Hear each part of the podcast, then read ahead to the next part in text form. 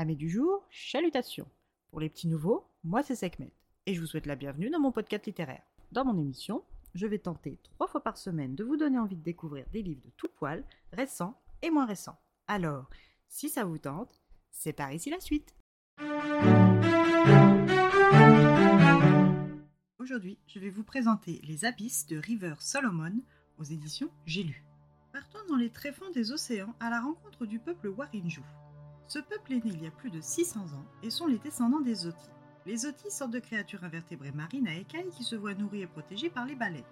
Un jour, deux Zotis femelles se perdent et n'ont plus leur baleine bienfaitrice pour s'occuper d'elles. Durant leur investigation pour la retrouver, elles tombent nez à nez avec une deux jambes prénommée Waj. Quasiment morte de faim et brûlée par le soleil, Waj est inconsciente à la surface de l'eau. Les deux Zotis lui portent secours malgré la faim qui les tiraille. Waj se réveille sur une petite île et se voit offrir des poissons et des crustacés par ses deux sauveteuses. Waj leur parle et les deux créatures marines finissent par la comprendre et lui répondre. Waj les nomme Zoti Aleyu, ce qui signifie dans sa langue étrange poisson. Malgré ses deux compagnes bienfaitrices, Waj est humaine et elle a besoin d'interaction sociale avec les siens. C'est pourquoi elle entreprend de construire un radeau pour s'enfuir de cette minuscule île. Les Oti Aleyu la suivent pendant quelques temps, mais une violente tempête éclate et les sépare de leur compagne humaine. Cette perte est un véritable traumatisme pour les deux petites créatures et elles décident de se laisser dériver au gré des courants. Les courants les mènent sur le chemin d'une baleine nounou de petits Zoti. Nos deux Zoti Aleyu décident de se joindre à eux et entreprennent de les élever comme les leurs. Elle commence à chercher dans tout l'océan des petits Zotis isolés qui ont besoin d'un foyer, d'une protection et d'une éducation. La communauté Zoti s'agrandit vite et l'évolution de l'espèce est rapide.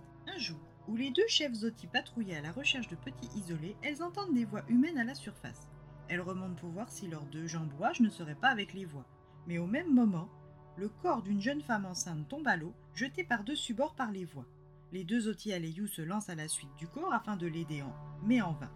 En revanche, son petit lui survit et c'est un petit Zoti. Elle l'adopte et le nomme Age. Elles feront de lui le premier historien de la lignée et de l'espèce. Age a pour mission de recueillir toute la mémoire du peuple Zoti, ce qu'ils appellent les souvenances.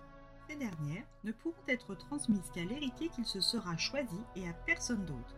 Depuis Age, le savoir se transmet de cette manière dans le peuple Zoti devenu Warinju. Depuis ces temps immémoriaux, le peuple Warinju confie sa mémoire collective à un seul et unique membre du clan. Traditionnellement, le gardien de la mémoire partage avec son peuple les souvenances une fois par an lors d'une cérémonie qui dure trois jours. Lors de cette cérémonie, l'historien est libéré des souvenances et redevient temporairement un membre sans mémoire. Plus de 600 ans après le premier historien Zoti Age, nous rencontrons Yetu, l'historienne actuelle des Warinju. Cette dernière est très négativement affectée par les souvenances de son peuple car celles-ci sont pour la plupart violentes et ou douloureuses. Cette capacité l'isole de son peuple, du présent, de ses proches ainsi que d'elle-même. La jeune femme ne rêve que d'une chose, se débarrasser des souvenances de son peuple. Le jour de la cérémonie du partage, Yetu va commencer le rituel, vider ses souvenances de sa tête en les offrant à son peuple, et n'y tenant plus, concentre ses dernières forces et prend la fuite en laissant son peuple derrière elle. Yetu trouvera-t-elle la paix en perdant toute sa mémoire et celle de son peuple? Trouvera-t-elle le repos auquel elle aspire tant? Sera-t-elle capable de vivre seule? Et comprendra-t-elle la valeur du passé, si douloureux soit-il? Seules les souvenances transmises par River Solomon dans son roman Les Abysses vous éclaireront. La quatrième de couverture nous laisse espérer la découverte des origines du peuple des sirènes, mais c'est plus la place et l'importance de la mémoire qui est développée dans ce roman de science-fiction.